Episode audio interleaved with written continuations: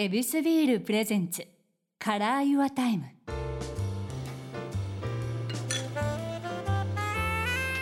目抜き通りから一本入った静かな通りに佇む一軒の店 Your Time ランチから夜の一杯まで気軽に人々が集うこの店にはさまざまなお客様がやってくる。今日はこの間別のお店ですごい書がありましてその書あ書というか書道って言った方が分かりやすいですかね。で今日はその字を書かれた方とオンラインでお話しさせていただきます。つながっておりますかマミさん。はい、こんにちは。こんにちは。よろしくお願いします。はい、よろしくお願いします。画面越しでのこういう会話コミュニケーションとなりますがそちらにはエビスビール届いてますでしょうか？はい、もちろん今も手元に。あ嬉しいです。では僕も継がさせていただきます。失礼します。はい。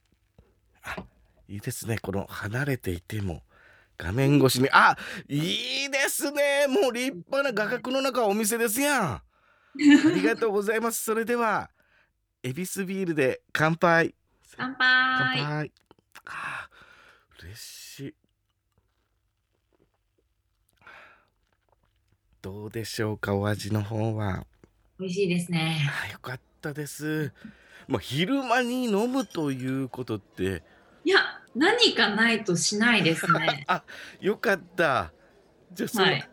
あの嬉しい方ですかね？このバチッとお酒を飲んで休日を過ごすというのはそうですね。もう休日か、これはっていうような実感が湧きます。嬉しいですえっとそちらは、まあ、僕は画面を見れてるんであれですけどアトリエですか？そこはそうですね。アトリエ兼事務所みたいなところにおりますが、心はリアタイムの中に。ありがとうございますこのお店 YourTime にようこそいらっしゃいましたで、えーまず今僕プロフィールをちょっとあの見させていただきながら喋らせてもらってるんですけども、まあ、近々では周上村で富士通西武渋谷店などなど数々の企業さんとのコラボレーションでライブパフォーマンスってのもされているということですね。そうですね。はい、ありがたいことにいろいろとお仕事させていただいてます。えこれはもうあの大事、えーパッケージデザインお願いしますということで、えーまさにこの書道というところをお願いされるということなんですか？そうですね。はい。えっと、書道でパッケージデザインをしたり、あとはオフィスの中の壁画を描かせていただいたり、ああとはショーウィンドウだったりとかを書道で担当しております。その時ってもうえこれを作ってくれなのかマミさんにこの空間を与えてこれを仕上げてくれっていうのかなんかいいろいろあると思うんですけどはい。そうですね。やんわり年末年始だからお正月っぽく。でも、お正月っぽくっていうテーマ以外はもう好きにしてください。だいぶ幅広い。そうですね。はい。やんわりのテーマの中で自由にさせていただくことが多いです。いやこのジャンルというところがもう本当に枠を飛び越えていろんな企業さんがあるっていうことでそれは楽しくややれているということなんですね。そうですね。普通に書道をやってるだけじゃ絶対に出会わない方々だったりとか出会出会えないそういったジャンルに飛び込めるので、それがすごく楽しいですね。そういうことですね。普通はそうでこれやれないよな。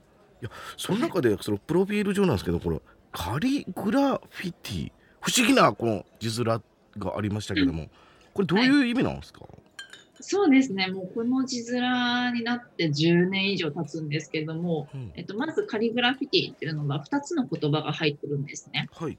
えー一つは、えーカリグラフィー。うんで、もう一つがグラフィティ。で、合わせてカリグラフィティっていうような、私が作った造語になります。カリグラフィーっていうのが、えー書道っていう意味で、うん。グラフィティっていうのが、私すごくヒップホップが好きなんですけど、うん。ヒップホップカルチャーの中の一つのグラフィティっていう、あのスプレーで文字を書くような文化あなんです。ーうん。で、そういったその2つ、その書道っていうようなどっかの展覧会に行かないと、足を運ばないと見れないものと、足を運ばなくても道を歩いてるとおのずと目に入ってくるグラフィティが混ざったような書道をしたいなっていうことでカリグラフィティというふうな2つの、えー言葉を入れた、えー造語になりますね。すごいえそれはいつ頃そうあの編み出したんですか？その言葉は。えっと高校生の時に作った言葉です。えな何がきっかけでその言葉をくっつけようと思われたんですか？ね、あの高校生の時に、うん。っていうか中学生かな？の時に、えっとすごくヒップホップにはまったんですけど、はい。ヒップホップを聴きながら、えっと当時お稽古事で通っていた書道教室に行くまでのとことこ歩いていくまでの間に、うん。突然グラフィティが現れた日があったんです。はでそれではこれは CD ジャケットとかに書いてあるヒップホップ版の書道が目の前にあるぞって思ってワクワクした心のまま書道教室に行ったことがあったんです。いはでそれでその中でか、えー、と書道が英語でグ、えーカリグラフィーっていうような言葉になっているということを知ってで私がずっと好きでヒップホップの中の書道だって思って見てるものってグラフィティっていうんだよっていうこともどこかからの知識でい。こう私の中に入ってえであなんかカリグラフィーとグラフィティってつながるくない？みたいな そういった軽い気持ちでつなげた言葉ですえ。いやすごいですねそのあのニュージェネレーションの誕生ですやんそれ。でスプレーの字体とかってこのはいご年配にはどう受け止められるかっていうのはなんかちょっとねあれを芸術として受け止められるのと文化がと国境が違うっていうことで初めての人にはちょっとびっくりするっていうこのスプレーの字体みたいなのもあるじゃないですか。それをなんかこのしっかりと自分自身が習ってるのと融合させたっていうのはすすごいプレーンな心だなと思いましたが。そそうですね。実際融合ができてないなって自分の中では思うんですけどその精神面だけでも私はそのグラフィティに憧れているのでその憧れの気持ちを、えーカリグラフィー書道に当てはめているっていうような活ど動です。まだその追い求めている完成形っていうのはある、はいということですね。まだ探り探りな感じです。いやけどちょっとお話飛び越えてしまって申し訳ないですけどいや作品とかをこう見ているとヒップホップをこうかけながら自分自身であの書を書いてらっしゃるとかもあるじゃないですか。はいそういうそういう時はえっ、とそのやっぱヒップホップの力でこはいう仕上げていくっていうことなんですか？そうですねやっぱりあのお笑いのネタ作りもなんかそのお稽古とかもそうだと思うんですけどある程度までいったところで伸び悩みって出てくるじゃないですわか。かる。で完成なのに、なんかその先に行けないみたいな。うんこの時にヒップホップとかそういった音楽を聴いたりとか好きなものを取り入れて自分だけの力じゃない他の何かを得てその自分の完成度のその何許可できる点まで行くみたいな。はあ。ですね。では、えー書の段階で自分のあの、まあ、頭打ちじゃないですけども一回伸び悩みみたいなのもあったわけですか？あもう作品ごとに悩みますえーね。、そうなんすか？ネタごとに悩んだりされされませんか？むめ。ちゃめちゃ悩みますけどね。はいですよね。、けどあのお笑いって、まあ、時々喋らせてもらうんですけどその大衆向けをまず基準に線入れた時って自分の意見ってちょっと二の次にすることあるんですよ。あはい、みんなに受けるってことはってなったらちょっと二の次けどあのマミさんとかの作品ってもう自分を100なんなら120まで引き上げるための手法を探してるような気がして、そうですね。他の確かに他人のことはあんまり考えない。うんでその伸びてる姿に拍手喝采共感っていう魅了されるっていう形だと思いますのでいや、はいなんかなんかその毎回頭打ちっていうのいやあれだけすごい力強いショーを見させてもらってるだけに逆にびっくりでしたね。いえいえいえ。作品なんでね、やっぱり。そうか。でも責任もあるし。そうですね。うん。責任だったり、自分への自分自身への負けず嫌いとか。そういうのもあります。いや結構一発勝負が多いと思いますがまあそれしかないかな。なんならね。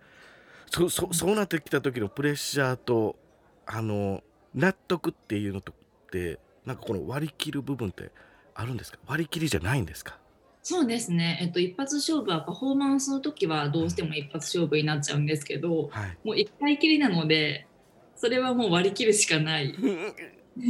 あ でただ掛け軸とかを作る時はもう何百枚書いても仕上がるのはたった1本なのでなるほど。だから何百枚でも書けるっていうのがまたそれもそれで大変なんですそうですね。じゃあ自分の歯止めってどこに決めてるんですか？これが。大体締め切り日ですね。あはわかりやすい。なるほど。今日がもうかける限界なんだからここだよという線引きだ。はい。いや締め切りは作品を作ると言いますがまさか本当に締め切り日と決めてるのもびっくりですね。なるほど黒猫ヤマトが集荷に来るまで、嘘。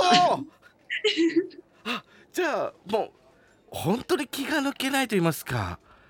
そうですね。大体あの集荷って宅配サービスの集荷は16時から18時の間とか14時から16時の間とか2時間で決まるじゃないですか、はい。まあ、16時5分とかにピンポン鳴ったらうん 一回出て「うん。すいません18時ギリギリに来てくださいあそうなんですね。いや言ってたやんっていうことですね」はい。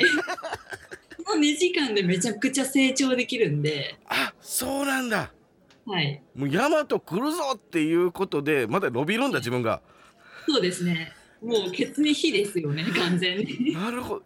いやなんか勝手なイメージですけどその書ってなんか震えそうなんです。丁寧に書かなあかんみたいなことの習字しかやってないから。ああそっかそっかそっかそうですよね。けど、えー情熱エネルギーを注ぐっていう意味では締め切りって力になるんですねマミさんには。そうですね。